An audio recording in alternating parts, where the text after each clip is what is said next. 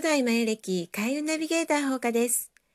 2月13日、今日のマヤ歴、宇宙のエネルギーを解説していきたいと思います。すいません、ちょっと噛んでしまいました。えーとですね、今日はワクワクドキドキする日です。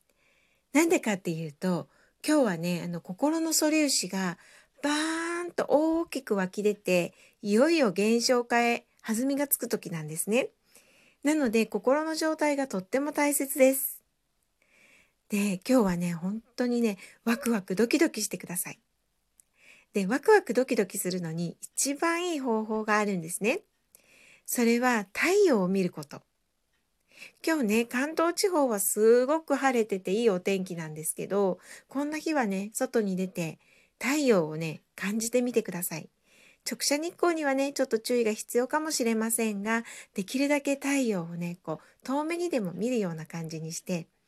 ね、それで、あのー、太陽をね、たくさん浴びるとね、本当にハッピーな気持ちになってきます。で、ワクワクドキドキしてきます。そんなね、アクションをね、ちょっとしていただきたいと思います。で、残念ながら今日はね、雨が降ってるよとか、今日は外に出られないんだよっていう人はね、あの、イメージするだけでも大丈夫ですよ。明るい太陽とかね、今まで見た太陽の中で一番好きだった太陽、朝日でもいいですよね。それをイメージして、ね、その太陽を感じるということをしてみてください。そうするとね、なんか心の中がバーッと暖かくなってね、それでワクワクっとしてくるはずです。はい。ではね、今日はね、で、そんなワクワクっとしたら、そこに希望をね、乗せてほしいんですね。希望を見出すっていうことをしてほしいんです。あの、自分のね、思ってる目標とか、夢とかありますよね。それに対していろんな現象が、これは希望につながってるんだ。ね、そんな風に思えたら今日は最高です。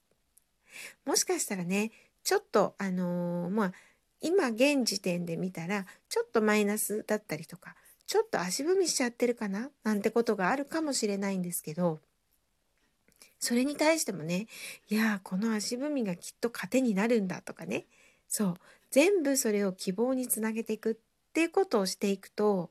心が本当にワクワクするんですね。そうすると本当にその現象は希望につながってどんどんどんどん叶えられていくっていうサイクルに入ります。なのでね本当にね今日はね心をすごく大切に過ごしてください。でさらに今日のね開運ポイントそのあ、なんかすごいですね。またピンポンってなりましたけど、心をね、希望で満たすことが今日は大事だよ、ピンポンっていう、そういうね、合図ですね。はい。で、あの、今日はね、さらにね、もう一つ大切なこと、これも大切なことだよってピンポンってなったのかもしれないんですけど、あのね、その自分がワクワクしたりとか、希望でいっぱいになったら、その明るい気持ちをね、あの、ぜひ周りの人とシェアしてほしいんですね。で、あの波動の法則でね、一人が明るくなると、周りの人、一人の波動が良くなるとね、周りの人にね、伝わってくんです。何にも言わなくても。なんだけど、今日は、是非ね、それを積極的にシェアするっていう気持ちでね、明るい話題をしたりとか、周りの人とね、とそれから希望につながるようなあの話題をね、持ったりとかね、そういうことをあのどんどん積極的にしていただきたいんですね。もうこれができたらね最高です。もうどんどん運気の波に乗っていきますよ。まあねほんの小さなことですよねこういうことってね。ね、話題を明るくするとかねその人の希望につながるようなことを言うとかねあるいは自分のワクワクする気持ちをそのまま素直に伝えて周りの人にもいいねって言ってワクワクしてもらうとかねそういうふうにできたら今日はもう素晴らしい一日になると思います。でね今日もう一つ流れてるエネルギーが赤い竜っていうエネルギーが流れてるんですね。これはスタートするのにいい時です。今日スタートすることっていうのはもう全国に広がっちゃうようなエネルギーを帯びていきます。なのでね何かちょっと始めてみたいなって思ってることがある人は今日ね是非ね少しでも始めてみてください。でねあともうね赤龍さんって母性のエネルギーがあるんですね。なので生み出すとか育てるっていうことそれをするとねすごくいいんです。まあ、なのでね、あの何かをスタートさせるっていうのはもちろん生み出すってことですしあとは先ほどね、あの言いましたけれども全てを希望につなげていくっていうのはそこに希望を生み出すっていうことなんですね。なので、あの何か現象が起こったらそこに希望を生み出すこういうことをしてるとね明るいのエネルギーにバンと乗れます。でね新たなアイデアを生み出すなんていうのもいいいいのであの今日はね何か取り組んでることがあったら何か違う方面からできることないかななんて思って新たなアイデアをね出してみるそんなこともねあの宇宙が応援してくれる時です。で大事にそれを育てていくそんな意識でいるとね本当に明るいさんのいいエネルギーそれがどんどんどんどん流れてきます。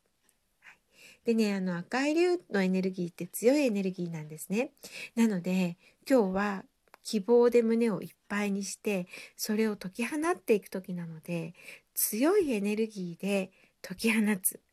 もうね自分がねもうね何て言うのかな。もう発信源みたいになってそれを強い光でバーンとねあの解き放つイメージですよね。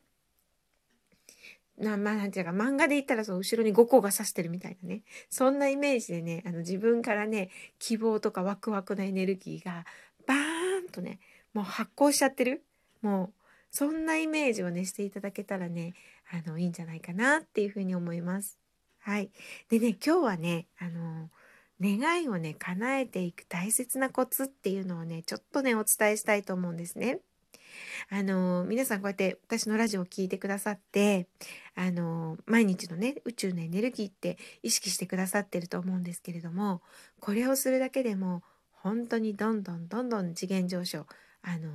叶っていくね自分の思い通りの思い描いた方向に叶っていくっていうルートに乗るんですけれどもさらにそれをあのまあ、そのルートを太く強くするのにね大事なことっていうのがあるんです。それはね毎日の答え合わせなんです。